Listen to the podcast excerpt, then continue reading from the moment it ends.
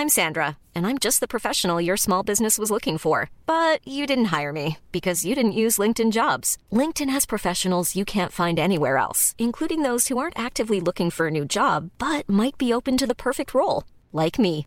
In a given month, over 70% of LinkedIn users don't visit other leading job sites. So if you're not looking on LinkedIn, you'll miss out on great candidates like Sandra. Start hiring professionals like a professional. Post your free job on linkedin.com/people today. You're listening to Tech's Message with me, Nate Lanxon. And I'm Ian Morris. And later on today, we are going to touch on a couple of important points that have come up in the more global tech scene. One of which is the Samsung Galaxy Note 7 launch, uh, the launch of which Ian and I both attended. We'll come back to that towards the end of the show, but quite a few interesting news stories to get into before we get there. And the first is that the BBC iPlayer will require a TV license as of the 1st of September. For those of you who have been keeping tabs on the iPlayer license fee shenanigans since the charter review period, you all know that the main complaint has been that you don't need one to use iPlayer for on demand. So if you miss something on the telly and you go and watch it on the iPlayer the next day or an hour later or what have you, you don't actually need a license fee for that and never have because the license fee was drawn up long before anything like on demand existed.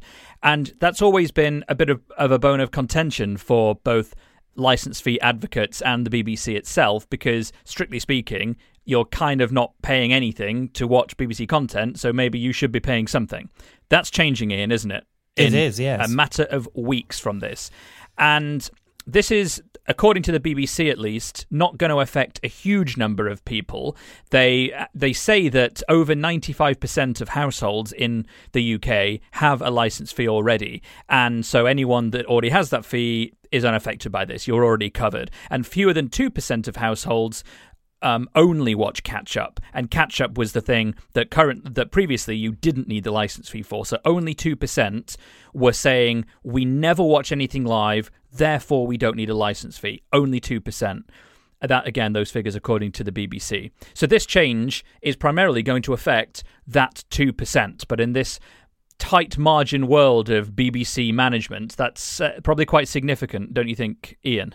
I do, yes. And I mean, really, I, I just sort of wish this wasn't a problem and that people didn't require being told and that they saw enough value in the license fee to think that it was worth paying for. I mean, uh, I certainly do, and I barely watch any live TV, really. Um, the, the value in the BBC for me is those occasional programmes I do like and uh, Radio 4, largely, if I'm completely honest. Uh, and of course, I um, have kids, so uh, the children's services are second to none, and it's uh, when you have kids, uh, I mean, all parents will probably say the same thing. You know, the programs on uh, CBeebies and stuff like that. Not only they're not interrupted by adverts, they also tend to be subtly educational in a way that's quite cool. You know, it, it works really well. So this was inevitable. But I noticed they've uh, they've rolled out the old license fee detector, uh, the license detection van nonsense all over again. The Telegraph um, picked up on a report and as a result, uh, has suggested that the BBC will be allowed to spy on users' internet connections um, to, if you will, sniff out iPlayer packets. Now, I don't know. I I, I want to look into it um, and have a good sniff around, uh, but. Um, they say that they can do that. Now, I don't believe it's possible to uh, to tell what an iPlayer packet is or any other packet unless you really you know get in there and, and do deep packet inspection and stuff like that especially if um, people are using uh, wi-fi with good encryption. Uh, but as i say i haven't looked into it enough. I don't know the details. I'm not you know a high level encryption expert or anything like that. Um, but it, it sounds to me like one of those things like the, the the the vans which they told people existed but most people don't really believe they do. What the BBC has is a database, and on that database is a list of every home with a license and every home without a license. And from that, they send inspectors around to knock on doors and say, "Do you have a TV?" Um, no, I don't. I don't have a license, obviously. Blah blah blah. Uh, and then the inspector goes away or tries to get. And I mean, the whole thing is actually fairly distasteful. It doesn't become the BBC at all. Th th this is probably quite interesting to our non-UK listeners who Yeah. are not used to the idea of having uh, effectively a state broadcasting service like this. But but these are all things that do happen. Well, license fees are very common all over all over the world. Um, it, uh, it you will find them across Europe, uh, New Zealand, I believe, South Africa, Japan. NHK is is license fee paid as well. And in most of those countries, those channels also carry advertising. It's not uncommon to have a license fee, um, but of course the Americans don't. So you get, you tend to get a lot of uh, Americans saying, "Well, why are they charging me to uh, receive something that I get for free over the air?" Well, let's let's talk a little bit about how this gets spotted then, because the first thing that struck me when I saw that this change was being implemented on on September and uh, was well, good luck with that you know, good luck enforcing this. And I, so I wrote to the BBC and I asked their licensing body, their press office, for some details about how this is actually going to be done. Because in discussions we've had before, we've we've suggested that one very easy way of safeguarding people from accessing the iPlayer without a license is you create a login system and you say to people, well, you put in your you know your postcode and your license fee account number or something that's your login and yep. you apply that and that's your you know that's your access code if you like. That doesn't work when you've got people who've got parents who have a license and they don't. But then i suppose that's a very small problem. It is, and and one of the things that the the resp- from the response that I got is that, and this is a quote: in limited circumstances, students can be covered by the license at their parents' address. But here's the really interesting thing: when it comes to these students, um, it has to be on a device that is powered by its own internal battery. So it must not be plugged into the mains when you're getting that live transmission. So if you if you plug it in and watch telly, you're not covered by your parents' license fee. If you watch it on your iPad without a plug, just on battery, then being covered by your parents may be enough. Oh, it's just so stupid. It is a little bit strange. Who comes up with a rule like that? I mean, well, actually, I think that uh, part of that would be because back in the day, but you know, back when this was actually sort of being written into the license, I suspect it was in the day of those little analog portable TVs, and which were powered by six AA batteries, which lasted twenty minutes, um, and you know, it was that was fine. You weren't going to have a license specifically for that, were you? Um, but where you're talking about distinct students or people who live away from their parents who have phones, phones with batteries which last 10 hours or whatever, it, it doesn't really feel like a very, like a modern way of approaching it. I, I... Well, let me go into a few answers that the the, uh, the the team that I spoke to did have. So, firstly, this change applies to everything that is not broadcast TV, and so they say smart TV, desktop computer, laptop, mobile phone, tablet, digital box, which is a bit ambiguous. or a games console. And they also say if you access BBC iPlayer through another provider like Sky, Virgin Media, Freeview, BT, you would need a license for that. So they're basically saying this applies to everything, like absolutely everything that can receive the iPlayer. If you use it, you need a license fee. That to me is fairly obvious. Um, but I asked specifically about enforcement and how they're going to enforce this, and they say, and this is these are quotes: "I can confirm we have caught people watching on those devices using our normal enforcement methods, and this will not change following the closure of the iPlayer loophole." They also say that there are no changes planned at present, which would require users to supply a TV license number, as in that login example we mentioned. So I went back to them and I said, you know, can you clarify what you mean by catching people watching on other devices? Because you know, is this to say essentially that they could track someone down who are watching live on a mobile? Um, so they replied again and said that they have caught people watching on those devices, and that the the usual enforcement methods they use, which are like letters and visits, which is like what you um, have mentioned before, is, is, one of the ways that, that they do that. They're also going to be having uh, an, a new advisory notice on the iPlayer website, and they're sending letters to unlicensed addresses advising them about this change. And I had a look that I, they sent me the letter that they're going to be sending out to households as well, and it's very clearly written. It basically says, as of the first of September September, a change in the law means you need to be covered by a TV license to download or watch BBC programs on demand. Um, it does, incidentally, exclude live radio. So if that's the only thing you use the iPlayer for, if you're just tuning in to listen to Radio 4 on a Sunday morning or something, technically speaking, you still don't need a license fee to do that via the iPlayer specifically. Um, it's a two-page PDF, uh, not PDF, a, a two-page letter that's going to go out, and it explains a lot of things like what on-demand is and whether this means yeah. you need to use it to use Sky Go or ITV. So uh, you know, it's a fairly nicely written, um, if extremely broad letter. Essentially, they're they're they're going to have to use the existing methods they've got, which is you know, if there's a house that doesn't have a license, they're going to send someone round and say instead, "Do you have a telly?" They'll say, "Do you have an iPad?" Are you using a phone? And if you'd say, well, yes, I'm a student, but my phone isn't plugged in, you'll be okay. But let us know what you think, everybody. Podcast at natelanxon.com. Very keen to hear people's views on this one, and, uh, and particularly interested if you've ever had a visit from any of these enforcement officers, or have you seen one of these much touted vans driving around uh, at some point in your in your past? Podcast at natelanxon.com. In one other BBC nugget, Ian, we wanted to get to, and I know you wanted to mention this, uh, BBC is doing 360 degree uh, Olympic Games broadcasts. Fill, fill us in, my friend.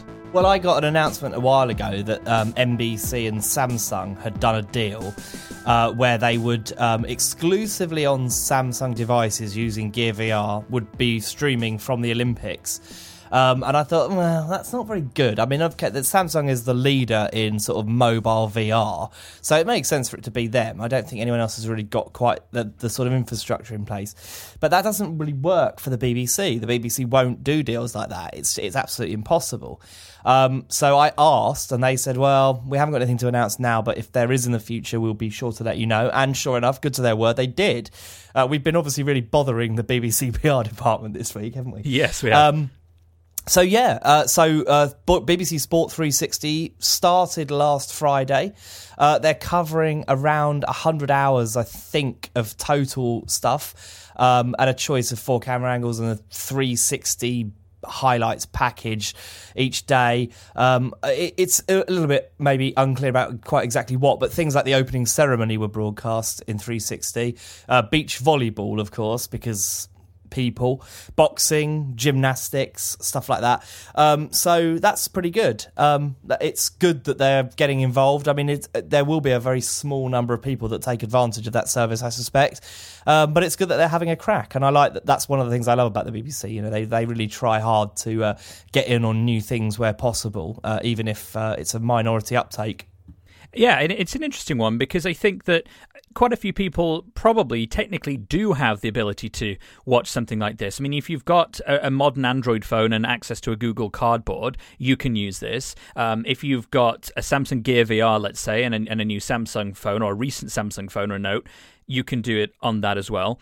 And similarly, they're doing this this live. I mean, obviously the Olympics, huge amounts of it's live, but with this sort of thing, you often tend to encounter it you know after the fact eh, you know in in a in a sort of here's a thing you can download and experience in a new way. But these 360 broadcasts are going to go out live. So it's not just that it's being done in eh, 360 video. It's a fact you're going to eh, you'll be able to watch it in 360 at the same time that everyone else might be watching on TV which I think as you say is is really neat very innovative. And I, I mean, it's kind of irrelevant to us in the context of being a UK focused show, but over in Japan, NHK actually is broadcasting some of the Olympics in 8K. Oh, um, and you need a, a, kind of a prototype. I think it might be Pioneer or, or Panasonic uh, box. And they're setting up TVs in certain places, I think, around the city or in offices where people can go and, and watch this happening in, in 8K. Let us know if you've got to try any of this 360 stuff out. I personally have not, but I did enjoy the BBC's um, what's it called when the, the when it was the Queen's Jubilee, um, her birthday the, a few weeks ago. They did a 360 video of um, something to do with the colours. Remind me of it. What's it Trooping called? of them. Thank you. yes, trooping of the colours. They they broadcast that in 360, and I and I did and I watched that in 360, and I thought that's that was um, that was an, a neat little experiment. But like being there almost like being there. I mean, you could have gone because it happens pretty much every week or something. I, I mean, uh, you like me, uh, I don't think I don't have any real problem with the monarchy, uh, but I don't seek out to uh, see them in any manner. Well, this is going wildly down a uh, a royal rabbit hole that we did not come to dig today.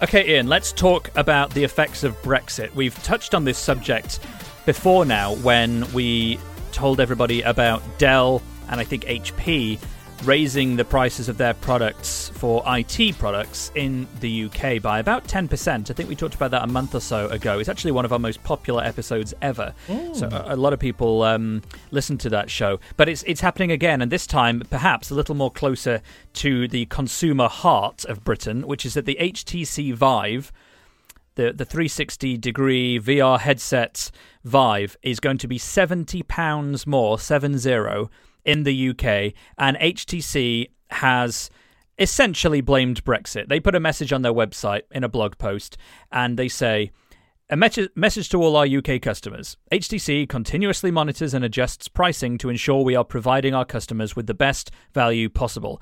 Due to recent currency valuation changes and the current value of the pound, we are adjusting the price of the HTC Vive in the UK to £759 plus postage and packaging.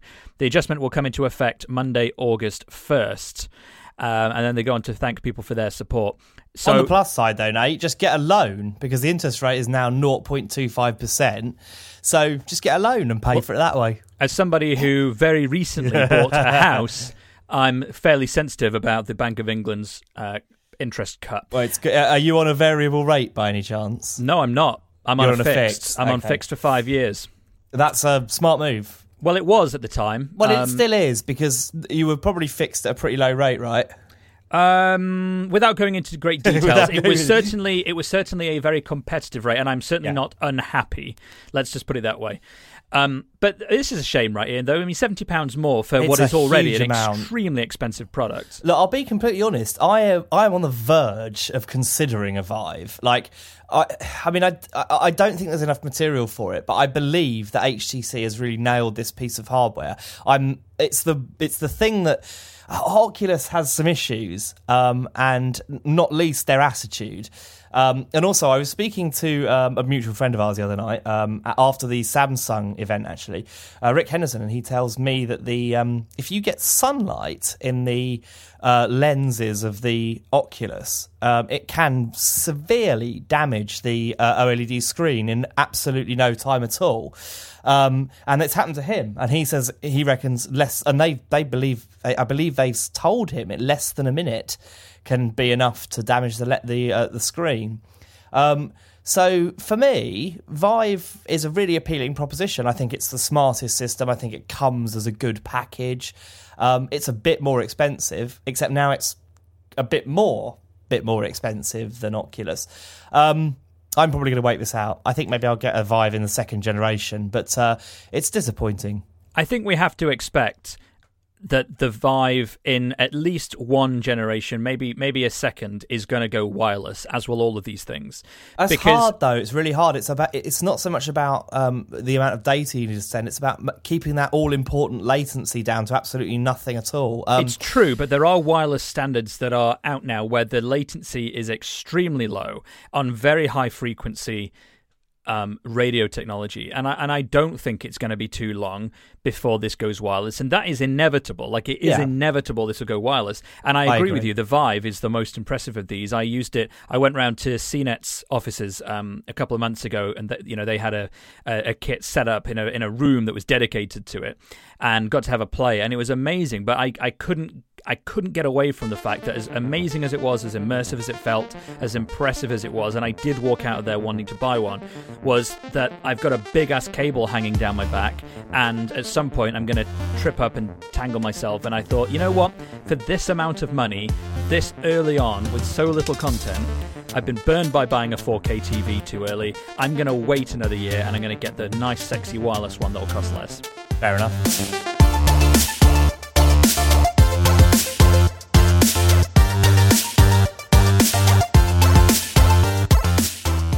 Well, let's pull back our eyelids, peer far over the curvature of the Earth, past the Atlantic, and check in with Tom Merritt at Daily Tech News Show. Tom, what's been going on this week? Thank you, Nate. This past week on Daily Tech News Show, we dived into why Uber wants to become a mapping company. Got a first hand review of the Xbox One S from Lamar Wilson probably don't need one. Discuss when it's okay to let kids use tablets. Short answer is anytime you use it with them. Uh, we discussed the US ISP's plans to charge you to protect your privacy, and we wondered if we ever again will be able to own our software instead of have to subscribe to it. Turns out the answer is a qualified yes. All that and more on dailytechnewsshow.com. Thank you, Tom.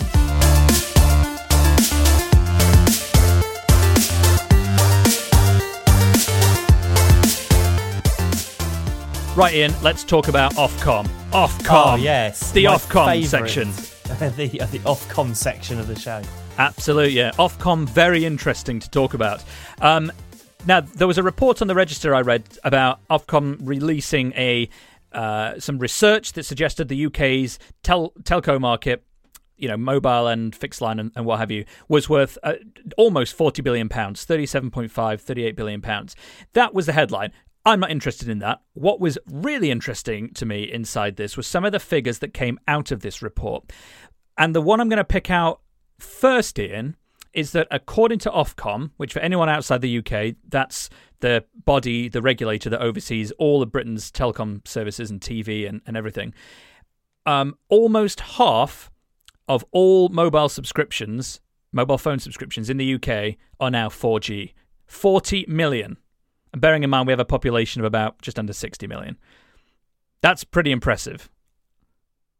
Um, I was yawning, and not because of a reaction, uh, anything, anything about this story. Just uh, it's been a long day. Uh, yes, it is incredible, isn't it? I mean, absolutely incredible. Yeah, and mobile subscriptions have increased 1.8% to uh, 91.5 million, and this is all during 2015. So these are figures that are a few months old, but it's to encompass a full year, I believe. Um, but yeah, almost half of connections in 2015 are 4G. 4G. So, I mean, people have got multiple connections, presumably. This is why that number is so high. Yeah, it, it, it absolutely is. I mean, the other the other side of this, of course, is that a lot of providers are switching on four four G without any extra charge. So Yeah. people have got access to four G without having to have a special contract or anything. But but still, having more than or almost half of all people using four G. In, uh, in the UK, I still think is pretty impressive. Um, we also have now 9.2 million homes in Britain have speeds up to 30 megabits per second. That was 7.1 million in 2014, so a good a good general speed bump over over the UK. And the other thing that I found interesting in this report is was to do with text messaging and multimedia messaging. Now, I'm pretty sure if you go out anywhere, look at any smartphone, people are using WhatsApp, they're using iMessage, they're using WeChat, they're using all these different chatting services, Facebook Messenger, obviously, as well, I should have included. It's all data, none of it's texts, none of it's multimedia messages. Ian, without looking ahead in the script here, Yeah. guess how many text messages were sent? In fact, guess guess how many were sent in 2014 Um, text messages in total. in total, text and multimedia messages sent yearly in the UK or from UK devices in 2014. I'll give you a clue. It's yeah. measured in many billions. Oh, really? I was going to say a billion. Um, let's go for 10 billion. 101 billion. Wow. That's, that's staggering, isn't it? Yeah. Sorry, I've done it the wrong way round. That was the number sent in 2015. So Right. that was that was last year. 101 billion text messages, multimedia messages, Okay. were sent. Um, in 2014, it was 110 billion. So only Right. nine billion fewer between 2014 and 2015. Only 9 billion. I mean, that's. yes, that's but out but out of 110 billion, and the reason why I say only is because in 2014, 2015, the number of people signing up for and using services like WhatsApp and mes- Facebook Messenger. I mean, Facebook bought WhatsApp for billions in 2014 because of the number of people using these, and yet only 9 billion fewer text messages were sent in Britain in between 2014 and 2015 that just seems tiny given the rise of these platforms. I mean, uh, yeah, there are certain people who you just don't and there are certain things where uh, WhatsApp just isn't a thing. Like, for example, um, my haircut, my um, you know certain things like p- parcels being delivered. Those are all services which are not available on WhatsApp, are they? That you they you, there's no, and this is partially WhatsApp's fault, isn't it? There's um, it's not and it's not as easy for someone to text you on a WhatsApp number, although theoretically it is, because they don't give you an external like username or something like that. Theoretically, WhatsApp could be a hub for all manner of things if it was properly used. Um, but text messages remain something that's baked into a lot of systems. Like that, you know, there are obviously pre-built hairdressing solutions where they have a schedule and a back end that does text messaging. So that I think it's not going anywhere. Plus, everyone, you know, lots of people have got mums and dads, um, and mums and dads are notoriously bad at moving with the times. True, although I have to say my mum uses WhatsApp. Yeah, mine And doesn't. Oh right. I get I get text messages, and that's fine because text messages are essentially free, um, and they you know you can communicate the basics, can't you? yeah, you certainly can, but you lack emojis, and uh, I mean that really isn't the problem. I, I'm not. I don't know. I'll tell you something. My mum has sent an increasing number of inline emojis. Sometimes reading tec- texts from her now is like reading chicken licking. Um, in a good way, I have to say. I can't I can't do it, mate. I can't read emoji text where where the you know the there is a series of images. I don't know what half of them are. I'm really bad at it. I, I was a text you know a- a- an emoticon man, Yes. if you will. Yeah. When did that change? When did the emoticon become the emoji? I remember putting on Twitter a question about what the difference is, and someone said, "Well, an emoticon is when it's done using ASCII characters, so Yeah. you know colon hyphen close bracket for smiley face. You're only Whereas allowed an to use the emoji standard- is a actual picture face. Yeah. It's like a proper image, isn't it? It's not. It, well, it's generated by the handset, isn't it? I assume it's represented in another way, but um, yeah, I, it, the whole thing's exhausting. I mean, I like emoji; it's it, it's fun, but at the same time, I, I was, you know, we used to do amazing things with ASCII. Like there are some good examples online, if you care to look, of things that are actually quite remarkable. Yeah, definitely. I've got a few favourites, most of them vulgar and obscene. Uh, does your mother send you obscenities via emoji? Podcast at natelanxon.com. Send us a screenshot. Well, before we end the show and come to uh, an email, we wanted to touch on the Samsung Galaxy Note 7. Now, we don't often talk about actual gadgets on the show, largely because you've heard them everywhere else on all the other tech shows. But I did want to mention this one just because, well, A, just because Ian and I both were at the launch and I was sitting behind Ian, who was playing Pokemon Go during Shh, the. shh, don't tell them that. I was listening intently and playing Pokemon Go. But we did want to talk about the fact that we both like it. And I wanted to get your thoughts on this, Ian. And just before we do, quick recap 5.7 inch screen. It's very, very interesting. It's a black oblong. Uh, it's quite expensive. It works underwater and it scans your eyeballs It for security. underwater. I think that's about a fair summary of the, the new oblong. What did what did you think about when you picked it up? Did you feel like it felt uh, like it? It it feels like a much smaller phone than you would expect for a 5.7 inch screen, doesn't it? It absolutely does. And I think part of the reason for that is that it is smaller than most other 5.7 inch phones would be because the bezel around the edge doesn't really exist on the left and right because, like the Edge, the, the Galaxy Edge, the screen does curve down the side. And so you get that extra screen size without that extra few mil of bulk around the edge. So it feels more like a 5.5 inch phone, even though it's 5.7. Yeah, absolutely. And I think that's the real skill of it. And also, I think that, now they've made it symmetrical. That makes me very happy because I'm a man of symmetry. symmetry so uh, I, I, I don't like unsymmetrical things. So now that where, where the front curves to the side, the back also does the same. And I think that really helps with the feel.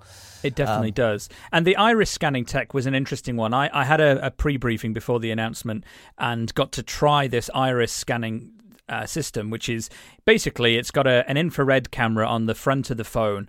Uh, in addition to the regular visible light camera for taking self portraits and stuff, and it has got uh, it's got a, a system that lets you s- scan your iris, um, not your retina. It's keen to point out this is iris Yeah, scanning, not retina scanning. it? It's very, very different uh, for security reasons, but still, nonetheless, good enough to be used for you know people to put their passwords behind and even do banking deals. Apparently, they've got a partnership with some banks for, for using this. But basically, you you hold the phone in front of you, and in my in my test, less than a second, it recognised my eyes and unlocked the phone. It was no faster than using a fingerprint, but it did technically involve less. You know, input from me. I didn't have to swipe my thumb down or Yeah. hold my thumb over the sensor. You just look at the phone as you would anyway, and it unlocks. Also, uh, I'm told, I was told in a, an interview in that pre-briefing that um, it was uh, it's a hundred times more secure than a fingerprint. I can believe that, but both can be cloned technically. Fingerprints using Well, I 3D, mean, you know, I, I, I, that uh, iris is much harder, though, isn't it?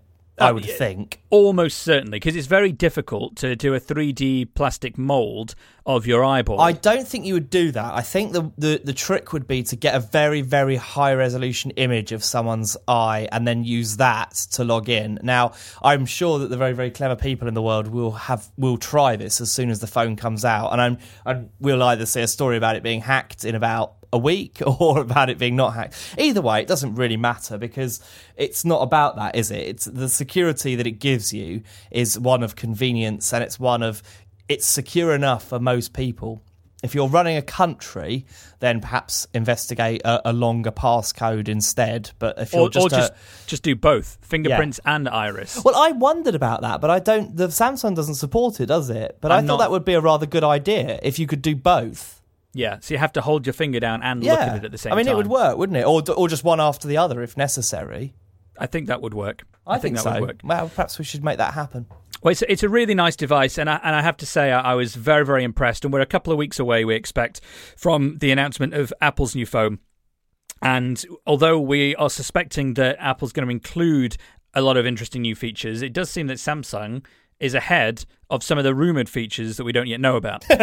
It's it's really very very impressive, and yeah, it's been a really good year for Samsung. They, they've made more money. The S7 is a really good phone. Uh, they've managed to get to the point where they can turn a profit on the Edge screens now, which th- which was a problem for them last year.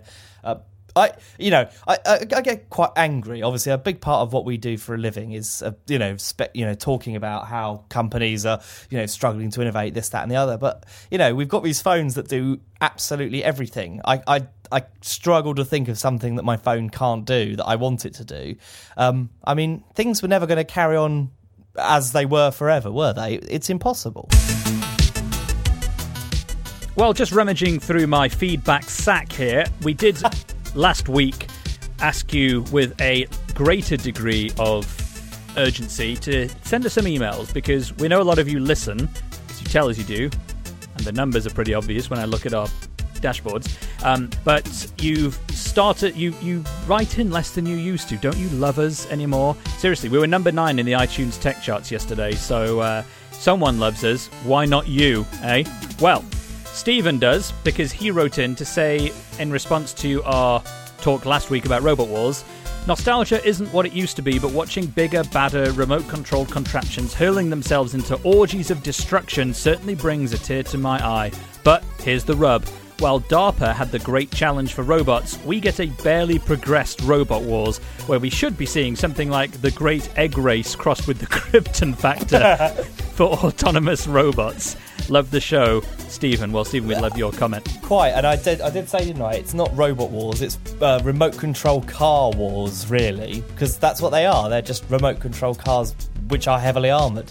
There was a bloody great one on last week's show. Actually, they had this big spinning love disc orbiting it. It looked like it looked like someone had shrunk Saturn down to the size of a robot and turned the rings of Saturn into a big serrated edge blade.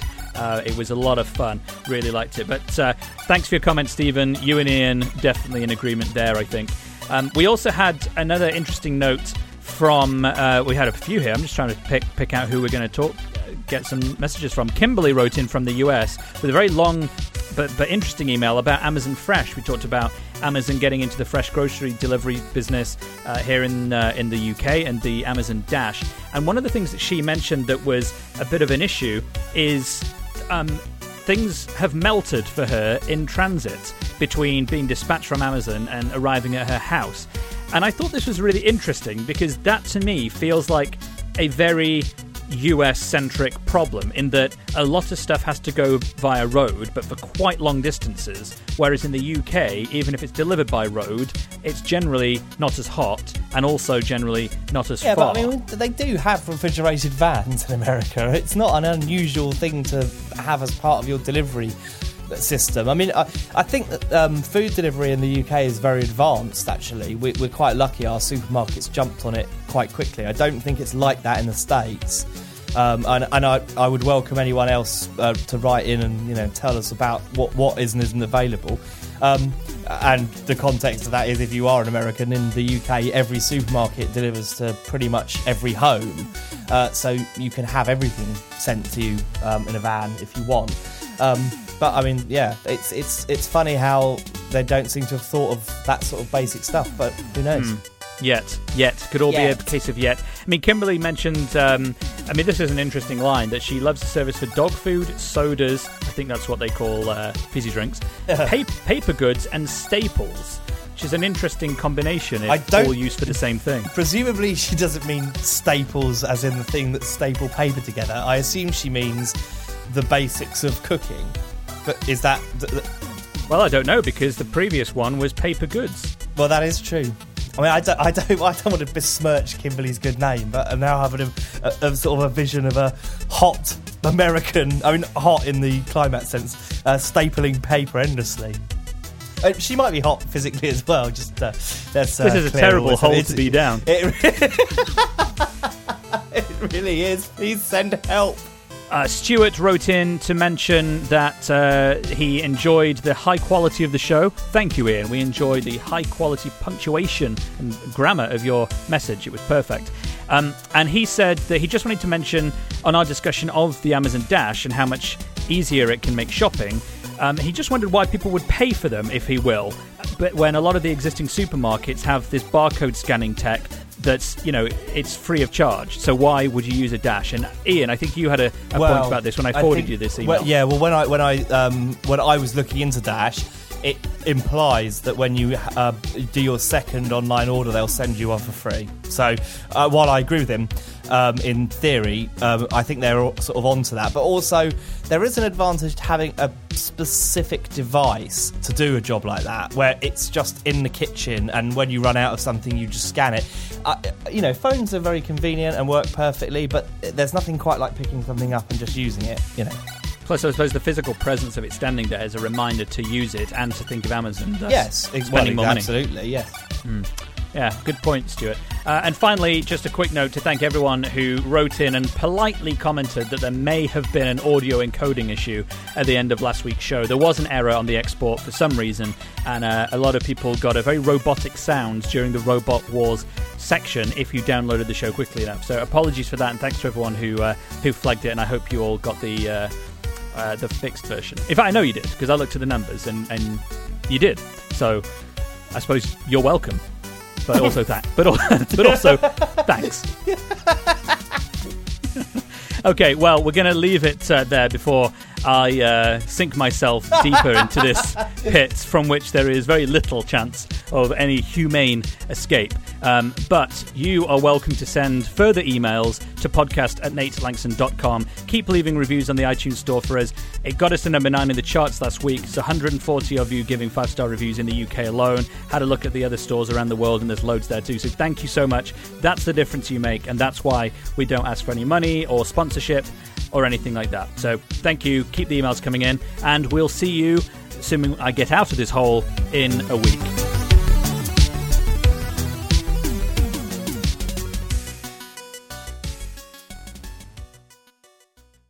It's nice that you. It's nice that you joined me in that hole. You know, after I dug myself a nice little pit, you then followed suit and dug yourself a little hole. What do you call a hole that's built within a hole?